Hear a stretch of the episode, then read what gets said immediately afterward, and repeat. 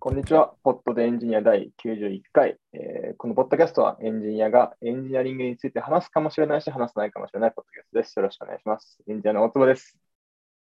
エンジニアの南です。はい、エンジニアの丹治です。よろしくお願いします。よろしくお願いします。どれからすごい久しぶりに3人揃いましたね。そうなんですよね。僕そうですね。大坪君が結構出れない時が多かったので、多分僕、もう1ヶ月ぶりぐらいな気がする。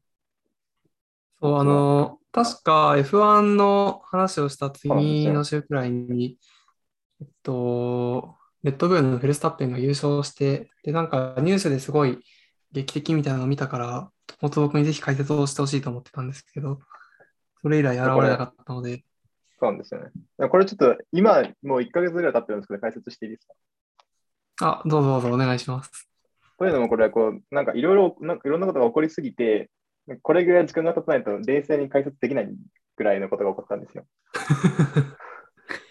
そうなといんですね。うのも、確か、えっと、88回のエピソードで、なんか買ったらしいじゃんっていう話題を出してもらってて、あんまり追い抜きが起こんないって聞いてたけど、最初最後の方で抜いたらしいじゃんみたいな、とそうですね。いう話だけを多分、にわか知識で南君と丹治で話しましたね、それを。そう。で、ねえっと、そうなんですよ。えっと、なんと、えっと、ちょっとおさらいすると、このレースで、さまあ、ざっくり言うと先にゴールした方が年間チャンピオンに決まるという、まあ、事実上の決勝者みたいなレースだったんですね。うんうんうんはい。で、えっと、前日の通り、ああんまり追い抜きが起こんないですよと、正直なところ。そうというのあがあったところに、なんと最終週で追い抜きが起こって、えー順位が入れ替わり、えー優勝が決まりました。はい。というのが、えっとまあ、今回のレースだったんですけど、めちゃめちゃ盛り上がったんですね、じゃあそれで。そうなんですよ。ただこれこう、いろいろとこの、なんですかね、議論を呼ぶ感じになっていて、あ、そうなんですね。F1 って他のスポーツと違うところとしては、まず、まあ、再試合とかしづらいんですよね。とか、まあえっと、延長とかも他のし他のスポーツに対してすごくやりづらい。とそいう事情があります。会場を結構都市で使ってるから、会場が使えないとか、そうですね、そういうのもありますし、まあなんかマラソンみたいなものなんで、ざっくり言うと、なんか途中でなんか起こったんで距離伸ばしますって言ったら切れますよね、みんな多分。確かにやり直ししづらいですね。そうマラソンしないし基本的には持久走なんですよね、F1 って。2時間ぐらい走るというツールドフランスもやり直しはしないですもんね。ああ、そうそう、そんな感じ。まあ、ツール・ド・フランスが結構想像してもらったらいいかもしれないですね。そういう感じのやり直ししづらいんですよ。なんで、ただ、マラソンと違うところでは事故が起こるんですよね。マラソンで事故起こって人命がとかまあなんないじゃないですか。まあ、転ぶぐらいですよね、あったとして。そうですね。F1 は、ま、マジで事故ったら、マジで事故って、車が動けなくなったまんま、そのストレートのど真ん中で止まっちゃうことがあるんですよね。うん。で、この止められん、止めづらいんだけれども、なんか事故ることがあるっていうのをなんとかするために、なんか起こった時には全員減速して走れっていう命令が来るんですよ。で、うんまあ、いえで、ーざっくり言うと、すごく遅い車が、えっと、牽引し、なんか一周していて、全員その後ろをゾロゾロゾロゾロゆっくり走りなさいと。まあ、ゆっくりと言っても、いつもが300キロで走ってるところをまあ100キロくらいで走るぐらいの感じではあるんですけど、まあ、それはマラソン、新規協定みたいなものなんですか？あ、これはルールです。ルールなんですね。これルールです。はい。でセーフティーカーという概念があって、何か事故があったときには、えーっと、全員、ここにななんか並んで走りなさいと。でその間に、うんえーっと、まあ、いろんな事故とか解消されて、それじゃあ、はい、再スタートと。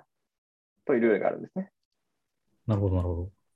でですね、ここでお気づきの方いらっしゃると思うんですけれども、成立するんですよ。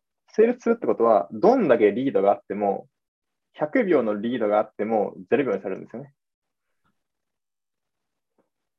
という、ちょっと結構きつめのルールがあると。まあ、サッカーで言うと、まあ、PK みたいなものだと思うんですよね。なんか、例えば、もともと5-0で勝ったのに、あ、ごめん、ちょっと試合続けられないから PK にしますわっていきなり言われたらちょっと嫌じゃないですか。特に勝ってる方は。負けてる方はいいんですけど、そうですねみ。たいなね。ことが起こるんですよね、事故が起こると。え実質なんかゼロからスタートするみたいな感覚ですよね。感じになります。そうなんですよ。っていうことが最終週近くに起きましたと。で、最終週から6週目かな、多分ぐらいのところで事故が起こって、そこでセーフティーカーっていうのが出て、そこで F1 ってタイヤが大事なんですよ。う。うんタイヤがもう普通のタイ、まあ、その F1 のタイヤだと、レース1周間、レース1レース完走できないんですよね。なんで履き替えるってことをするんですよ。ってことはどういうことかっていうと、もうレース終盤になってくるとみんなタイヤめちゃめちゃきついんですよ。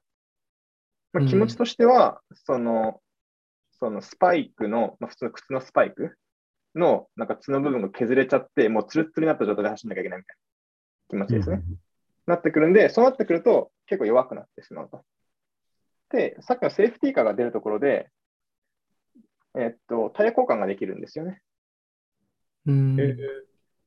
まあ、細かいことは省省きますけど、えっと、セーフティーカー中にタイヤ交換すると、普通の時より有利なんです。普通に交換する時より有利です。うんうんうんでそこで、えっとまあ、レッドブルのフェルスタッペンという選手は2位だったんですが、そこでタイヤ交換をし、もう元気な、もうほぼ新品みたいなタイヤになって、1位にいたハミルトンは、まあ、ちょっと事情があってタイヤ交換ができず、古い、もうツルッツルになったタイヤを使いますと。で、最後一周用意ドンってなったんですよね。そういう決まり方だったんですね。そういうことが起こりましたと。で、っていうことが起こったんですけど、これでまだその何が起こったかの20%ぐらいしか説明できないんですよ、実は。もっといろいろ起こってて、もっといろいろ起こっててですね、あの、まあ、すごい、その、シンプルに言ってしまうと、レッドブルファンにとっては、なんか、まあ、ととりあえず、えっと、審判からの曰く付きの判判定がありますと。それがレッドブル陣営としては都合のよ良いもの、まあ、マックス・フェルスタッペンにとっては都合の良いもので、メルセデスのルイス・ハミルトンからするとめちゃめちゃ都合の悪い、えっと、決定がなされたんですよね。うーん。うん。で、これが、まあ、僕はレッドブルを応援してるんで、まあ、まあ別にいいかってなるんですけど、まあちょっとこれはなしじゃないですか、その判断はみたいなことが行われたと。うん。F1 でどういうに入るんですか？えっ、とたた、例えばさっきのセーフティーカーっていうのがありましたけど、セーフティーカーにするかしないかっていう問題がありますね。確かに。たはいはいはい。例えば道端に車が止まったらセーフティーカーじゃんって誰でもわかるんですけど、なんか iPhone ぐらいのパーツが1個落ちてるよ。道端に、そのレースのトラック上に。うんみたいな時にセーフティーカーにするかみたいな。そっか。どこから緊急事態にするかは線引きが。まあそうそうそうそうそうそう。そこどこから緊急事態かっていうのがあるんですよね。で、やっぱセーフティーカーっていうのが入ってしまった瞬間に、その前の人に、前のを走ってる車にとって不利なことがあると。まあ、ちょっといろいろギャンブル性がそこで起こるので、まあ、っていうようなことが起こりまして、まあ、その後に、まあ、ちょっとこれ説明するとめちゃめちゃややこしいんで、あれなんですけど、まあ、ちょっと、それはルールに書いルールにそれでいいって書いてあったんだっけ？みたいな。いや、この単語を公開釈すると一応ありと読めて、みたいな。そんな、このめちゃめちゃ微妙な判定があり、ちょっとこの、まあ、僕が逆の立場だったら切れてるなっていうことが起こっ いるので、えーなんかこうそうなんだなん、なんとも立場を表明しづらいというみたいなことが起こってました。まあ勝ったこと自体は嬉しい。ファンだった勝ったこと自体は嬉しいい。。そうそうそう。それ自体は嬉しいんですけど、まあ、やっぱもちろんもうちょっと綺麗な形で終わってくれた方が良かったかなみたいな。まあ、なんか気持ちとしては、昔ちょっとあの日本対オーストラリアのサッカーの試合でこんなことがあったんですけど、終了間際で、えっと、日本があと1点あったら、引き分けに持ち込めるか勝ってるかとかちょっと覚えてないんですけど、とりあえずあと1点終盤に欲しいってなって、ゴール前でフィリーキックになったんですよ。で、でそのそのフリーキックを蹴るより前に、あ、はい、フリーキックです。あ、フリーキックになったけど試合終わりますって終わったんですよね。なんかそれって、なんか結構違和感あるじゃないですか。うん。なんかみたいな、そんなんかみたいな、こう、え、それはアーティーなんですかみたいなことが起こったんですよね。でしかもこの F1 って言えば危険なスポーツなので、その判断をすることによって、公平性も欠いているし、危険性も増やしてしまっているんじゃないのみたいな。みたいな意見とかもあり、まあちょっとなかなか大変なことになりましたね。あなんかそれによっそうなんですねで、2位になったルイス・ハミルトンは、えっと、年間の表彰式があるんですけど、その表彰式に出席しないってことになったんですよね。ぐらいのことが起こっております。いやー、面白い。あの、大坪君がいなくて、僕と南君で、その、結末だけちょっとなんかニュースを見て話したんだと思うんですけど、いや、最終週で逆転したらしくて、すすごいね。なんかそれしか言ってなかったですね。そうですね。こんなドラマがあったんですね。そう、そう、そうなんですよ。はい。ということが、まあ、ありましたという感じでした。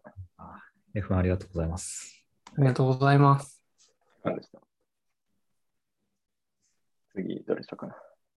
そういえば、あの、先週、僕と新年の抱負を話したんですけど、大坪君の話します？あのそれで言うと、ちょっと体重に関係するものが1個あるんですよ。お、えっとなんだろう丹治さんが体重3キロとか言ってまし僕、僕が言いまた。した。あ、これは南さんか。これ南さんか。そう10の桁をの数字をあー一つ減らすそっかそっか。そうかそうか。100, 100の位は上がったわけじゃなかったねって話してました。そうです、そうです。僕も体重減らそうと思ってて、えっと、もう僕はもう何何キロかを公表してしまうんですが、僕今80キロあるんですよね。あ、そうなんなだ。これなかなかあるなっていう話になり、まあ僕ずっと部活してたので、高校生の時から、まあ72、3あって全然なんか太ってるという自覚はなかったんですが、うんなんか最近80キロになって、ちょっとまずいなと思って、うんそうなんですだね。とついでに、ただ体重だと、なんか僕の身長でめちゃめちゃ筋肉質な人はまあ80キロワンチャンあると思うので、なんか体重まあまあ、考え筋肉質だとまあ、うんそうですね。思ったので、こうウエストを測りました。おー。面すごい白。ないなんかここで公言することでダイエットするみたいなことをこれからやるつもりです。だから実際僕もなんかどっかに記録しとくのめんどくさいから、ここで言っとこうと思って。えーとポッドキャストダイエットですね、ね。そうなんですよ。ウエストが93あったんですよ。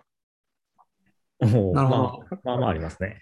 結構あるなと。これ確か僕一回何だったか大学1年生ぐらいの時に測ってて、その時は70切ってなかったと思うけど、70ちょいとかだったんですよね、確か。なので20センチぐらい増えてて、これもちょっとまずいなということで、えっと、2023年に東京マラソンに出ようと考えております。おー、いいですね。なんかランニング適当に結構頑張ってるんですけど、やっぱ飽きるんですよね。目標がないと厳しいなと思ったので、あの、東京マラソンを完走しようと。えっと、のそのためにトレーニングをしようと。いうことで、あ東京マラソン出ることが決めました。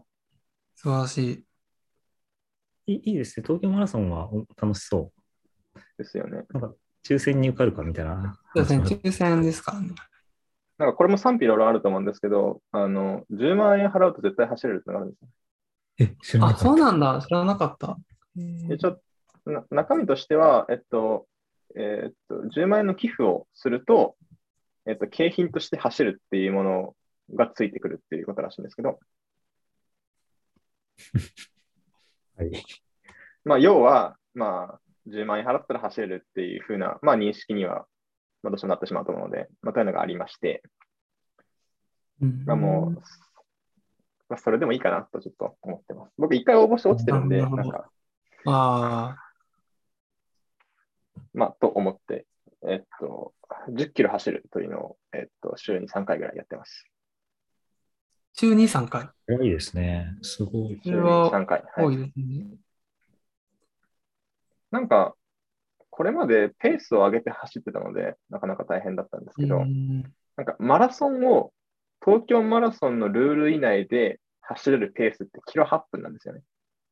はいはいはいはい。もうちょっと遅かないかな？まあそうするとキロ8分で走れたらあの余裕を持っていけると。確かキロ8分だと5時間20分ぐらい、うんうんうん5時間40 40分、まあとりあえず6時間切るんですけど、確か東京マラソン7時間が制限かなんかなんで、まあ全うん。然いけると。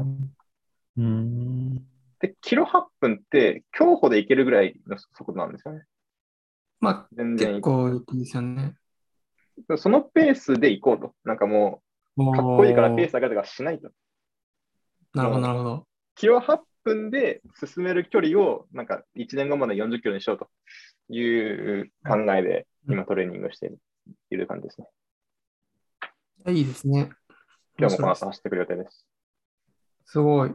でも週3回はすごいですね。なんか、いっぱい走ってますね。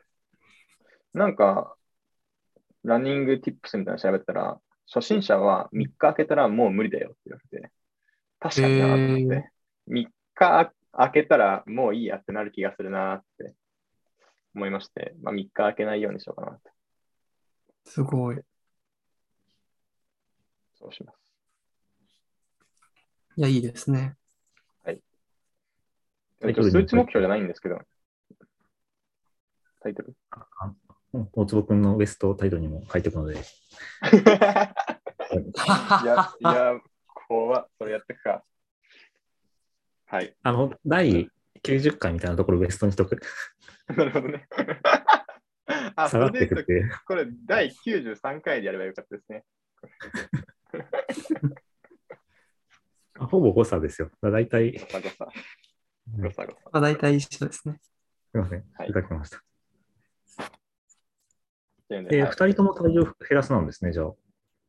まあ、大友君は正確には減らすではなくて走るですけど、まあ確かに。東京マラソンで走れるような体になるという、いいです。キーリザルトまだ決まってないんだけど。僕、先週宣言してから、いろいろ変えましたよ。あのーなんかもともと実は、ジムとかも、あ月何回かくらいのペースでは行ってたのと、食事も、なんか、昨日その、奥さんが、まあ、ダイエットしてて、なんか家で一緒にいた時は結構同じようなもの食べていたので、なんか外食する時のものを変えて、それでちょっと変化を今見てるみたいな感じです。うんなるほど。なんか家だと、そのオートミールと味噌汁とかなんかそういうのを大体食べていて、で外出るときによく僕はから唐揚げというか揚げ物をよく食べて、とんかつとかも食べてたんですけど、まあ、それをちょっと日本食の、なんですかね、その、まあ、すぐに血糖値上がらないようなものとか、油が多くないようなものとかにしていくっていうのをちょっと今試してます。いいですね。食事大きいですよね。ただ、僕は、ね。もう食事は気にしないということで、にしました。まあ、走れればいいんで。40 キロ走れるようになったら、別にね、何でもいいんじゃないかなっていう気持ちが。なんか、食事制限僕めちゃめちゃ苦手なんですよね。ちょっと食事制限をしないくても大丈夫な方法を探した結果、僕はこれで頑張ります。いやいいですね。なんか僕はなんか結局、なんかもともとちょっと近いところにはいたから、まあ、外食だけ変えればいいなと思って、それだったら全然今、なんか気楽にできてます。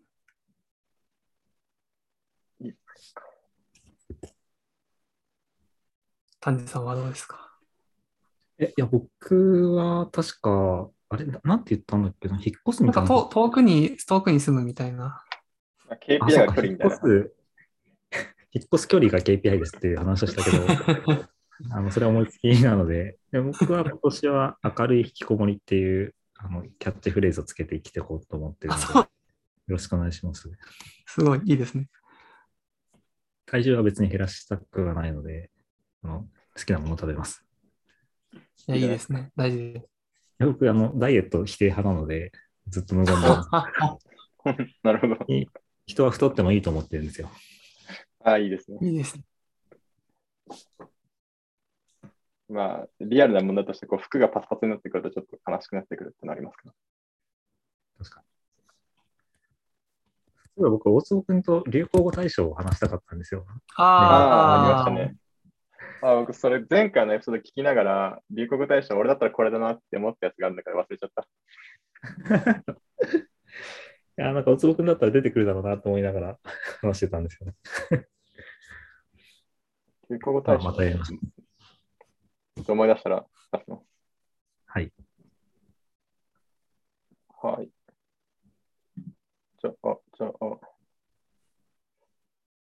そうだ、忘れないうちに宣伝が1個。ままだ早いんだけど、技術書技術書店12に、えっと、僕が編集してる本がまた出るので、交す互期待。おおいいつなんですか、美術書店。22日からだったかな。もうちょっとだったかな。とりあえず今週はまだえ今今月のっていうことですか？今月の一今月の。はい。書いてありますね。今週はまだ気を抜いて良いということしか覚えてないです。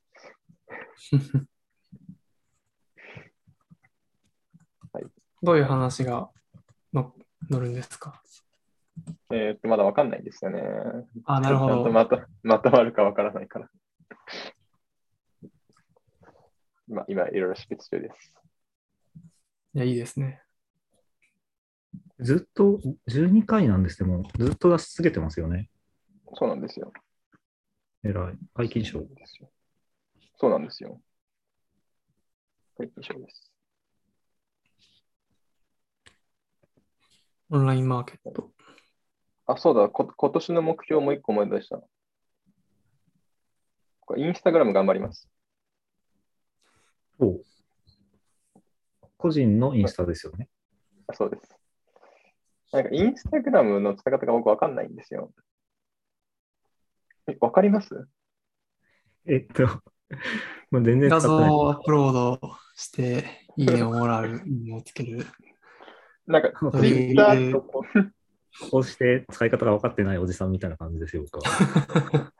なんかツイッターの空気感ってちょっとわかるじゃないですか。例えば、なんか、引用リツイートするときは、これぐらいの、なんか、は温度感の時にはしてよ良いけど、これくらいの時には、なんか、なんかリ普通にリツイートして、単発のそれで重なる方が、なんか、ツイッターっぽくないみたいな、そういうのあるじゃないですか。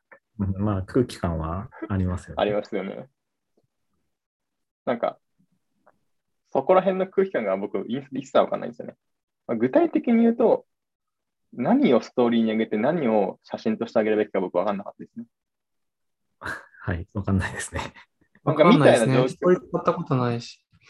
みたいな状況僕続いていて、まあ、別に興味ないからいいやって思ってたんですけど、なんかこう、し最近やっぱり若い人に話聞くと、一番使うアプリ何って聞いたら、やったらって聞いたらやっぱみんなインスタなんですよね。うん。TikTok の波まだ来てなくて、もしくはあの TikTok はあのハマりすぎちゃうんでやめましたっていう人もいたけど、やっぱインスタは絶対みんな見てるんですよね。うんというわけで、ちょっとそうですね。あのインスタグラムわかんないおじさんにならないためにインスタグラムをちょっとやってみようということで、すごい。いやー、頑張ってすみます。ごいですね。確かに、インスタグラムでどう絡んだらいいかとか全然分かんないから、全然絡まないです、そうなんですよ。あの知り合いいいいねするぐらいですね。そうですよね。結構こうやって使うのかって思ったのは、ストーリーを上げると友達から DM が来るんですよ。おーえー、え、頑張ってんじゃん、最近何やってんの？みたいな。なんか、ストーリーって DM 返し機だったんだなっていうことがわかりまして、知らなかった。なんかこれツイッターでも一瞬この仕様になったじゃないですか。あのーなんだっけ、フリート、フリート？だっけ？今はなきフリート、インスタのストーリーをパクったという噂の。あれも、いいねとかコメントすると DM になるんですよね。で、最初見たときに、意味はわかんないと思ってたんですけど、まあ、インスタと全く同じことやっただけなんですよね。で、なんかインスタだと、それで許せるんですよね。おーいや、なんか空気感、やっぱ違うよね、SNS って。違うんですよね。で、例えば結構いろんなこと原理主義的なところあって、インスタグラムは。例えばですけど、どういうことですか？あまず、リンクがなかなか送れないのがありますね。えっと確、かに。リンクを拡散する場所があんまりないんですよ、インスタって。で、確かに普。通のコメントのところにリンクを書いても、クリック不可能なものになったりするんですよね。うん。バズりツイートみたいなものがあないんですかね？そうなんですよ。そこは結構面白くて、えっと、い例えば、いいねの数がわかんないんですよね。うん。自分のツイート、はい。いいねの数は表示されてますよね。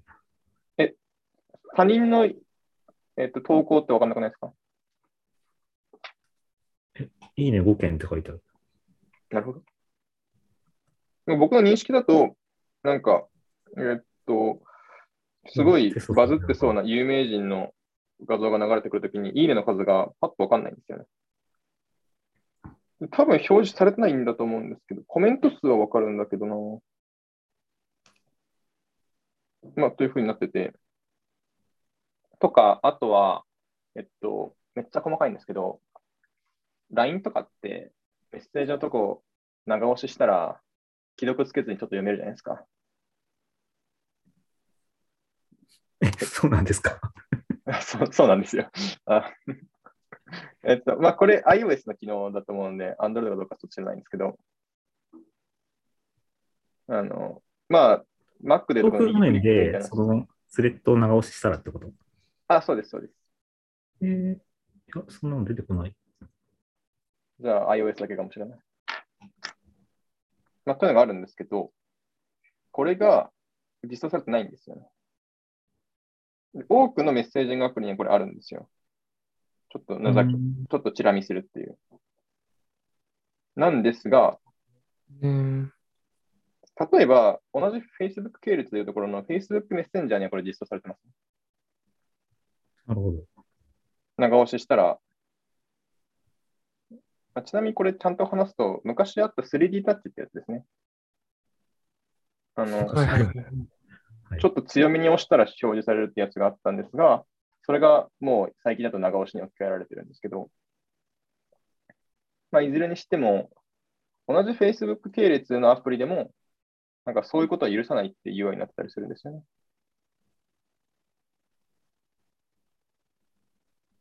ていうんで、うん。なんかやっぱ、ちゃんと使ってみると、いろいろ Twitter と違って面白いなぁと。なんか、イイメージ、インスタの方がハッピーなものが拡散されるか、拡散という感じじゃないのかもしれないですね。その気持ちいいものが。流れてきて、そそうですね、拡散とかあんまない世界なのかもしれない。そうですね。リツイートって概念がないので、うん。ちょっとそこら辺も、まあ僕、インスタ始めたばっかなんでちょっとわかんないんですけど、え、インスタめちゃめちゃやってる女子高生とか聞きたいですね。そうなんですよね。多分なんですけど、多分なんですけど、ほとんどの人は今ストーリーしか使ってなくて、なんかここぞっていう時だけあの写真を上げてるのではないかと僕は思っています。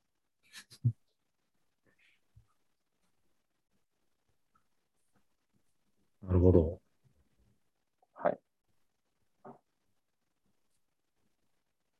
すごい。あインスタグラム頑張っていきます。頑張ってください。頑張ってください。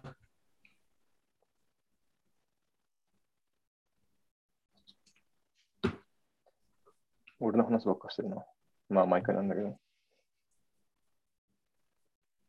1ヶ月ぶりだからね。そうですよね。1 ヶ月の僕のニュースがいっぱいあるんですよ。今日いっぱいありそうだからちょっと準備しようと思ったら、いろいろわーって書いてて、多分もっといっぱいあるんだよな、とか思いながら生きてました。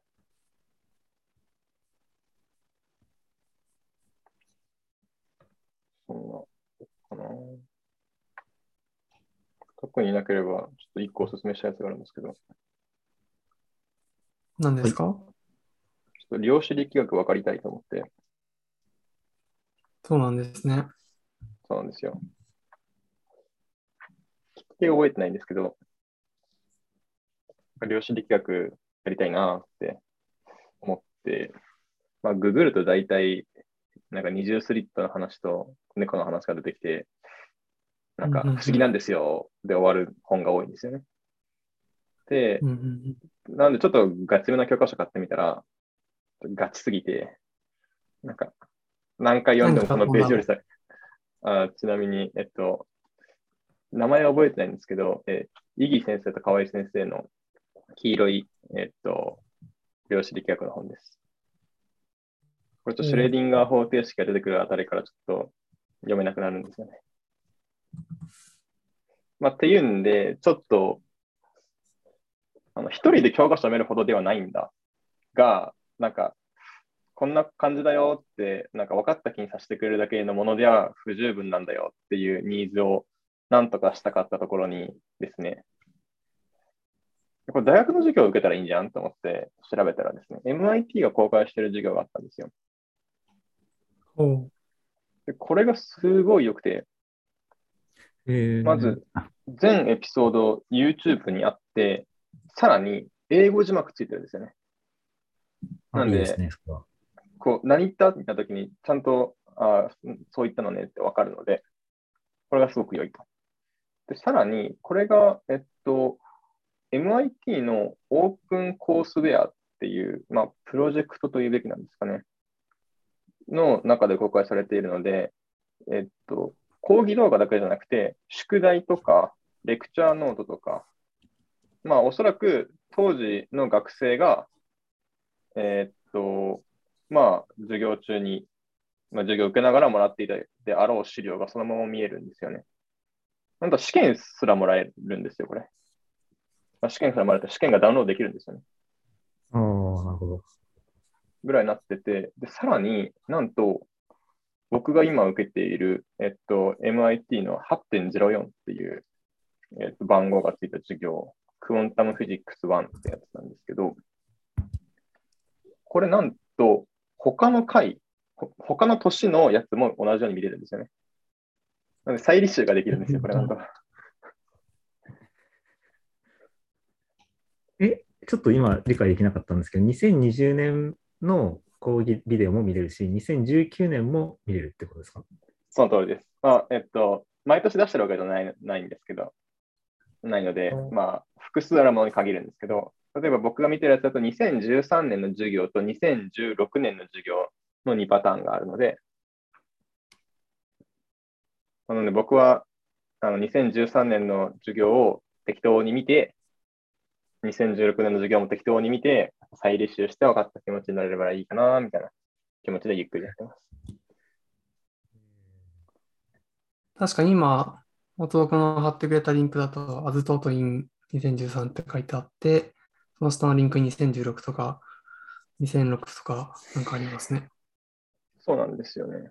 で、まあ、このリンクからいろいろ登っていくとですね、えっと、デパートメントっていうところがまあ、一緒に学部だと思うんですけれど、これ例えば、えっと、フィジックスがあるはずで、そうするとですね、授業一覧がブワーっと出てくるんですけど、このナンバリングを見るに、なんか半分ぐらいの授業が公開されてるんじゃないみたいな印象になるぐらい公開されてるんですよね。いいですね。多分実験とかはもちろん受けれないわけですけど、なんか講義受けるだけだったら結構かなり網羅的に受けれるなという印象があるんですよね。うんううんうんん、すごいですね。そんなに公開、しかもなんかコロナとかも以前から公開してるってことですよね、多分。そうなんです2023年。よね。えーで、これコンピューターサイエンスとかもあったので、ここあさってれば結構遊べるなっていう感じがしました。いや、いいですね。でちょっと当分僕の趣味がこれになりそうだなと。おすすめ。さっき大坪君が言ってた猪木先生と河合先生って基礎量子力学ってやつですかね。まあちょっと調べたんですけど。なんかこれじゃないんだけど、はいはい。あ、どうぞどうぞごめんなさい。その方、猪木先生ではなくて、伊木先生と読むらしい。あ、本当。そうかそうか。さっき猪木って言ったような気がしていたけど、いいか。なんか、いや、僕同じ組み合わせでえっと、基礎量子規約じゃないんだけど、量子規約1と2っていうのを今見たら持ってます。本棚見たら。これか。昔使ったのかな？ちょっと、緑色の波があるやつですか？あ、多分そうだけど、僕、表紙がなく、表紙というか、カバーを外しててて、中身だけがありますね。黒いですね。この本、1994年に書かれたんですか？ああ、そうなんですかね。なんか、アマゾンを見ると。94年第1冊発表って書いてありますね。そうですね。本当にいい94年の2 2月先生月18日ですか。というこうとはですね、それはですね、えーっと、多分金曜日です。出た出た出た。調べよう。あ、これでもこれ、ウルーとしてじゃないよ、そんな。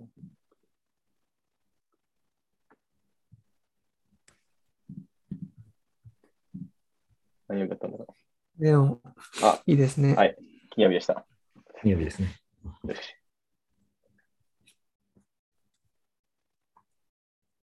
あでも今年の Doomsday は1なんで、それを覚えておくと結構便利ですね。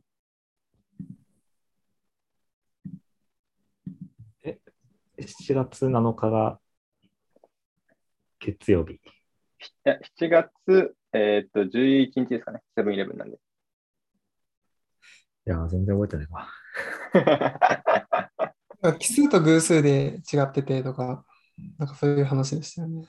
じゃあおさらいすると、えっと、4以上のやつは、え の偶数は4、6、8、10、12は月と日が同じです。つまり4月4日、6月6日。そっか、そっか。偶数の方か。で、奇数は、えっと、9時5時でセブンイレブンで覚えればいいので、5月9日、9月5日、えー7月11日。